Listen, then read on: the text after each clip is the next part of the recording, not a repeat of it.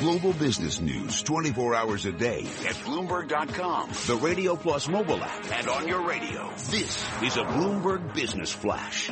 And I'm Karen Moskow. This update's brought to you by Sector SPDR ETFs. Why buy a single stock when you can invest in the entire sector? Visit sectorspdrs.com or call 1-866-SECTOR-ETF. Citigroup reporting first quarter profit that beat analyst estimates, joining big U.S. rivals in slashing costs more than anticipated amid a trading and deal-making slump. Its shares are up about 2.7% this morning.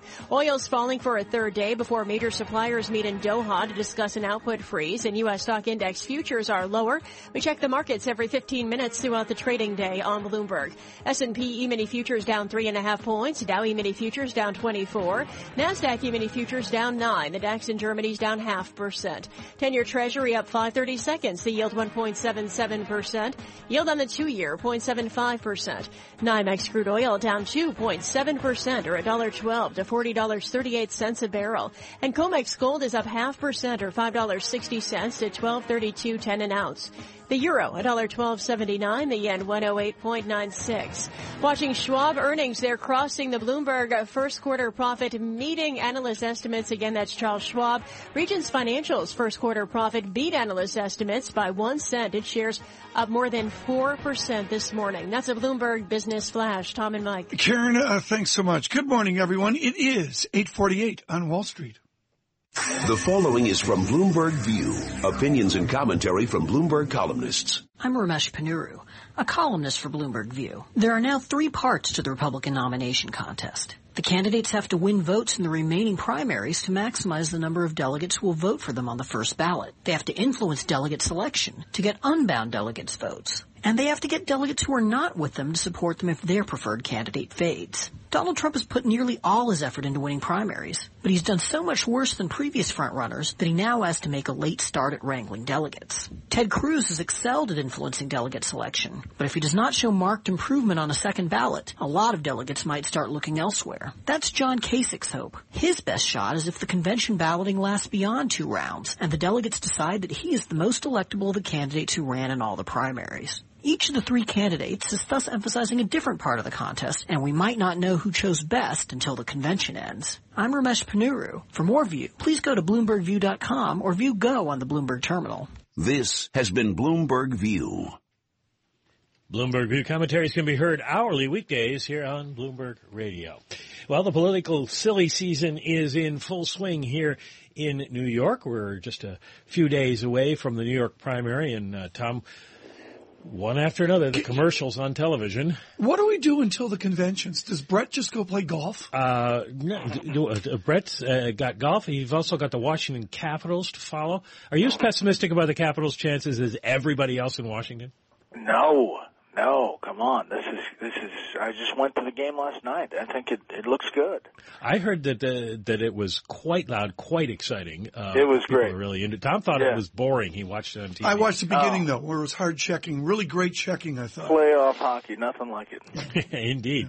Uh, you had a little bit of playoff hockey last night in Brooklyn. Yeah. Uh, Hillary Clinton and, uh, and and Bernie Sanders dropping the gloves. No, they did, and uh, you know Bernie Sanders had to have that moment uh, because you've had many debates where it seemed like he he didn't get as confrontational as many thought he would be. Uh, he did last night, and I, I think you know there is a sense in the Democratic race that the math just doesn't add up for him, but uh, he is still a factor both in fundraising and in momentum, and people supporting him. So if he doesn't get you know close the gap in some of these big races and doesn't win, he's still going to have a lot of power within the Democratic Party, and we'll see what he demands. It will be interesting to see what happens on the podium in Cleveland when the Republicans finally settle on a nominee because um, they all seem to hate each other. Uh, Hillary and Bernie, uh, when the Democrats get together, are they going to put all this behind them? Because Sanders has brought a lot of young people into the political process this year. Is, is she going to be able to uh, lock up his supporters as well, or did they walk? Well, I think it's going to be a challenge for her uh, across the board for all of his supporters, but on both sides, the unifying factor will be the opposing party's nominee. I mean, for Republicans, eventually you're going to get over the top, no matter who the nominee is. It says you can't have Hillary Clinton, and for Democrats, you're going to say there's no way Donald Trump or Ted Cruz can be president, and that'll be the unifying factor for both parties. Well, the interesting thing on the Republican side is that there are an awful lot of Republicans who say they would rather have Hillary Clinton than Donald Trump. I think that's true. I mean, I, I don't think that that's a, a myth. I think uh, there are some Republicans uh, who look at Donald Trump and don't and and literally are in the never Trump camp. I don't know if that changes once and if he is the nominee, um, but you know we have right. a long way to get there. Uh, Bret, uh, oh, six weeks ago or so, Susan Milligan in U.S. News with a terrific perspective. Will Americans elect a president most of the country hates? with an apolitical sense, define as you grind it out day to day on special report, negative ratings. Yeah. Are Secretary Clinton's negative ratings different from Mr. Trump's negative ratings, different from Senator Kennedy of Massachusetts' negative ratings from another time and go? Yeah. Yeah, no, they're different. Uh, hers are high. Hers are in the uh, high 50s, low 60s. His are higher in the high 60s. Some polls have it at unfavorable at 70 percent. Um, and and that is unprecedented. If you have Donald Trump and Hillary Clinton as the two major party nominees, you have a large percentage of the country that hates both of them, and um, that's you know you would think that would be ripe for a third party, but it doesn't seem like that's that's going to come to pass. Bret Baier is a host of Special Report on Fox News and of course Fox News Sunday here on Bloomberg Radio every Sunday. One of the things, Tom, that uh, analysts have suggested. I mean, it, it, Donald Trump is extraordinarily far behind Hillary Clinton in the polls, uh, and is universally considered by pollsters to um, probably lose in historic fashion in November if he is nominated. But one thing they say is a wild card that could change that is if there were some big terrorism uh, event that changed people's feelings about security in the United States. Scott Bolton is a director of business development and network relations at Aon Risk Solutions, and they have come out with a new terrorism and political violence risk map.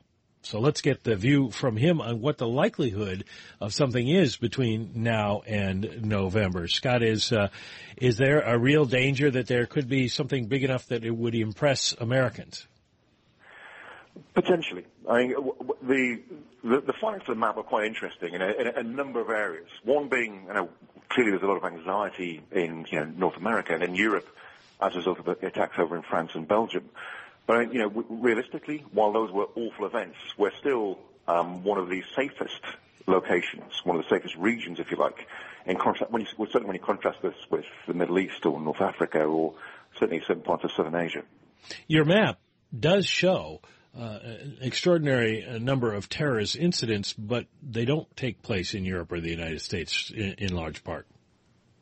Well, no. The, the, in terms of frequency, in terms of the numbers of attacks, the, the Middle East um, retains, if you like, the, the, top spot for that. The Middle East, North Africa, um, and then out into into Southern Asia are the, from a, a terrorism perspective, in terms of the, the numbers of attacks, those are um, far, far busier locations than North America or Europe are.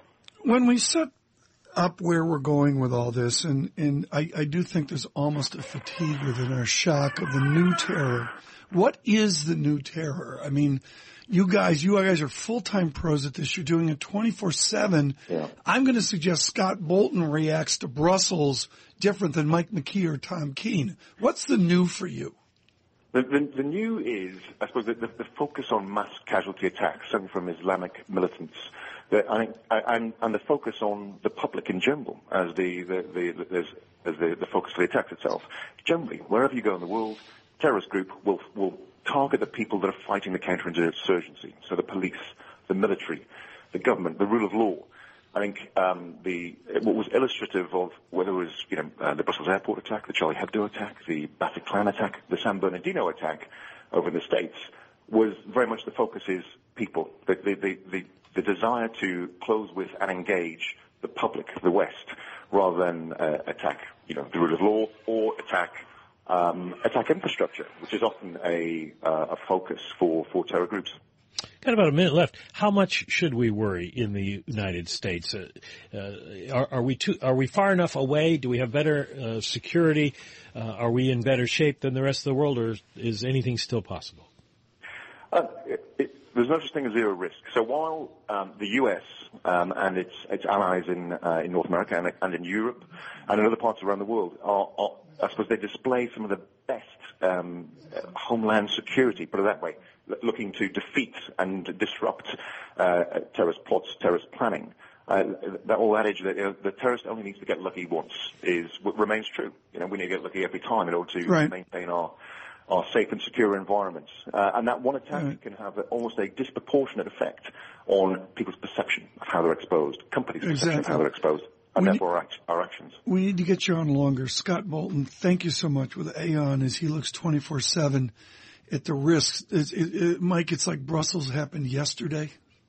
You know, I mean, I understand it was weeks ago. Yeah. And it literally feels like it happened yesterday. I mean, still the, the follow on from it. Scott Bolton with Aon. Uh, as well. Futures negative three, Dow futures negative 21. Uh, yields in by two basis points, 1.77%. Michael McKee and Tom Keene this Friday, another hour of Bloomberg surveillance.